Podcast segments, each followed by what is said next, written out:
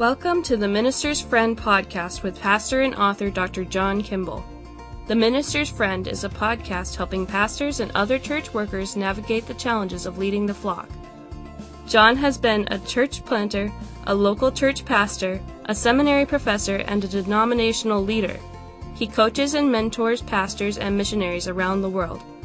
Drawing on over 30 years of experience in local, regional, and national ministry, John and some of his colleagues provide practical guidance on the topics you request.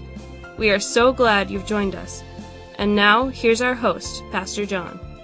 Thank you, Anna. And hi, everybody. Welcome to episode 14 of the Minister's Friend podcast. I'm so glad you've joined us today. You know, we all know those who may be very educated, talented, or otherwise very capable people who just simply do not play well with others. These are folks that keep their families in high stress mode. They may also wreak havoc on their church families.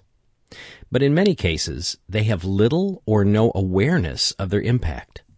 These are people with low EQ or low emotional intelligence. Whether they are true power brokers or just live like a bull in a china shop, they consistently frustrate and even hurt people with their attitudes, their words, and their actions.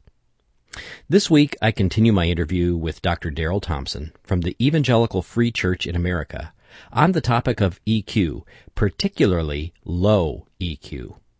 I hope it's helpful to you. Let's jump back into our discussion. Here's the second segment of my interview with Daryl. You know, Daryl, I, I would say that a lot of times churches, when they are um, they're looking for leaders. They'll they'll look to First Timothy chapter three for the criteria, and and they'll try to um, try to match that up. But churches are not really good at vetting people with respect to either the spiritual maturity that you're talking about, or also Christ-like character, which I think is another um, indicator of that maturity and, and of of EQ. Um, as as uh, churches are, are looking for leaders, as churches are are looking for people to lead small groups, as churches are looking for youth leaders and, and anybody in a, in a leadership capacity. Um, what have you seen that they they really are missing with respect to not only EQ but maybe some of these other things, and so they end up putting people in because they're part of the right family or they're very popular or but they don't have some of those those critical factors. What kinds of things are you seeing that they're they're just seem to be missing over and over again? Yeah.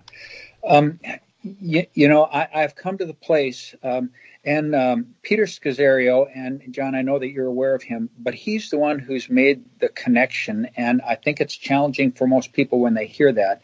Peter has said that there you cannot be spiritually mature and be emotionally unhealthy, um, and uh, I, I do think that he is right, and that doesn't mean that we are uh, without growth areas in our emotional health and whatnot, but we cannot be spiritually mature and not be growing to be increasingly emotionally healthy.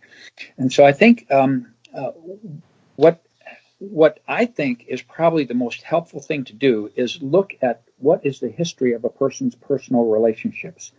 So if you have somebody who's come to your church and you've noticed that their history over the last 10 years is that they've been in two other churches and they've left those two other churches with problem unresolved relationships.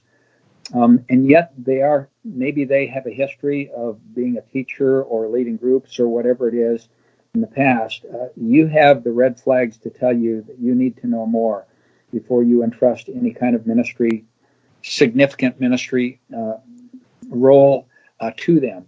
Because I think one of the ways I attempt to say it is the best indicator of a person's spiritual maturity is the health of their personal relationships. So look at what relationships they have. Do they have close relationships? Uh, have people enjoyed working with them? Has it been a positive experience? What's the relationship with their spouse and with their family members? Um, get to know and learn enough about those kinds of things so that those things are not the sole decider, but a contributor to the decision on whether or not this person is is capable and able to step into the role that you're considering them to do. Um, you know, having having good abilities will will not overcome the fact that your ability to understand your own emotions, others' emotions, manage them well, relate to other people well, make working with that person a positive experience, the team they're on a positive experience. Um, having good EQ will will make that happen, even though they have limited and are growing in their Bible knowledge in some of those other areas. So anyway, um, just looking at the history of relationships and uh, what positive relationships there are at the present time is, is a, a, valuable thing to take into consideration and to add to the process of looking at someone and involving them in a certain role or, or uh, certainly a significant role, such as being a group leader or a study leader or a teacher, um, those kinds of things. I absolutely agree. I love that you're talking about the family relationships too, because those are sometimes huge indicators. Um, I've seen over the years as a pastor, well, I actually also as a, as coming alongside pastors and, and, and local churches, but as a pastor, I've had in, in each of my churches, I've had, um, women who treated their husbands poorly, um, and, and, um, and even spoke poorly of them publicly. I've seen men who have treated their their wives uh, poorly, um, very controlling, almost manipulating. Um, I've noticed that many of the people that that I have struggled with as a pastor um, also have ongoing broken relationships with their kids, especially their adult kids. Um, this is a, a, repeating pattern in church after church after church, and so I, I think that that uh, you've given very wise words here about uh, those personal relationships, and I would say it's probably important for uh, for local churches and pastors and leaders as they're considering people for other leadership positions. Pay attention to those family relationships in particular because they sometimes are a, a big indicator of the the problem. Uh, and John, I, I appreciate your comments on that. Um, in my earlier comments, I suggested one of the indicators is high negatives on key relationships and um, low positives on those key relationships. And those key relationships are certainly family relationships. Uh, if there's a lot of energy and laughter, uh, you're in, you're getting some positive indicators in those relationships. If uh, if there's not a lot of energy, if there tends to be um, uh, just this uh, anxiety, and so on.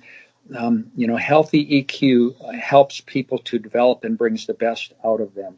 And uh, so, anyway, the family is certainly probably the highest of those important personal relationships that it should manifest itself in. Uh, Daryl, can you tell our listeners how you became a student of EQ? Yeah, John, thanks for thanks for asking that. Um, you know, in 2008, I moved from being a local church pastor into the role of being a district superintendent and kind of working. One of the primary things that I'm involved in is working with pastors. And um, there was a lot about this role that I was familiar with, having served on our district board and um, being closely connected to our previous superintendent. But the biggest surprise to me, John, was discovering how often there was poor relationships between church leadership and pastors um, that uh, that took me by surprise. Mm. And uh, my learning curve led me to discover that that a major contributor um, in most of those situations, um, all of them might be overstating it, but most of those situations was that there was an EQ issue on the part of the pastor. Now, mm. there certainly are contributing factors when there's EQ issues, and I've observed that as well, and leadership teams um, and elder boards or so on.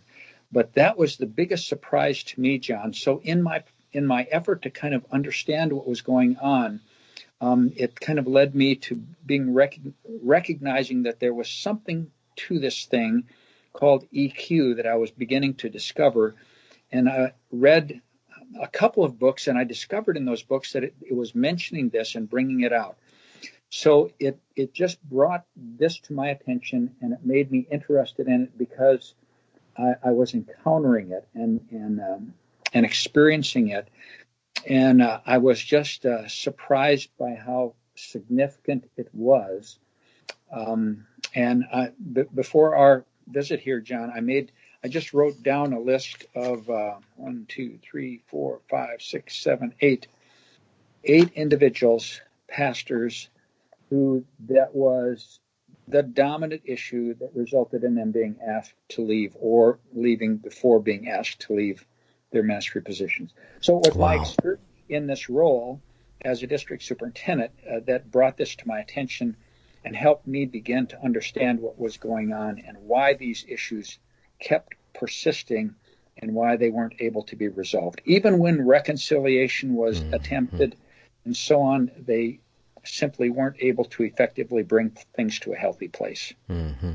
My friend Tom Johnston has said that if a pastor is going to blow up his ministry, it is rarely because of a theological issue. It's almost always a breach of his or her character.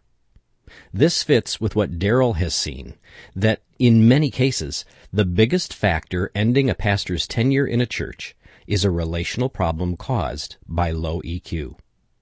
As I think of it, the pastors I have known with healthy EQ have tended to be long-term pastors with great relational fruit. One of the pioneers on the topic of emotional health is Dan Goleman. In his 1996 book on the subject, he identifies five foundational principles of EQ that I find very helpful. 1. Self-awareness. 2. Self-regulation. 3. Motivation.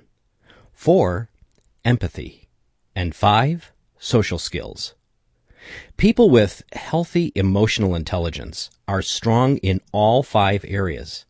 In fact, one of the clearest indicators that a person is dealing with low EQ is that they cannot seem to see the negative impact they're having on their relationships, especially within their immediate family. If any one of these five areas is lacking or a place of immaturity, it will nearly always lead to a negative impact on relationships.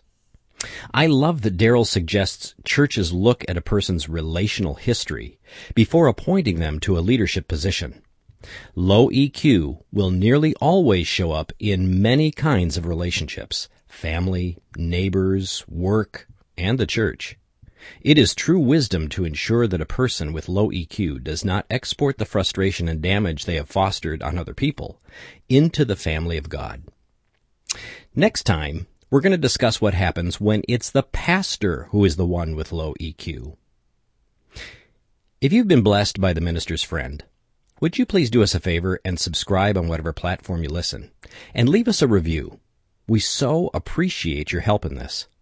And please be sure to tell your friends and the pastors that you know about us. Because we don't advertise, your recommendation to others is the only way we can grow our audience. I'm glad you were with us today. Again, be sure to check out our show notes.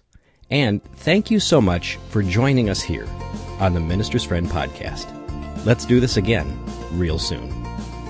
You've been listening to the Minister's Friend podcast with pastor and author John Kimball. Be sure to check out today's show notes for additional tools, resources, and information. If today's episode has been helpful to you, let us know. You can shoot us an email at podcast at johnrkimball.com. That's podcast at johnrkimball.com. You can also leave a note on our Facebook page. These are also the best ways to suggest topics for future shows. We want to hear from you. And please tell your friends about us. Until next time, may God bless you and your ministry with great fruit for His kingdom. Bye!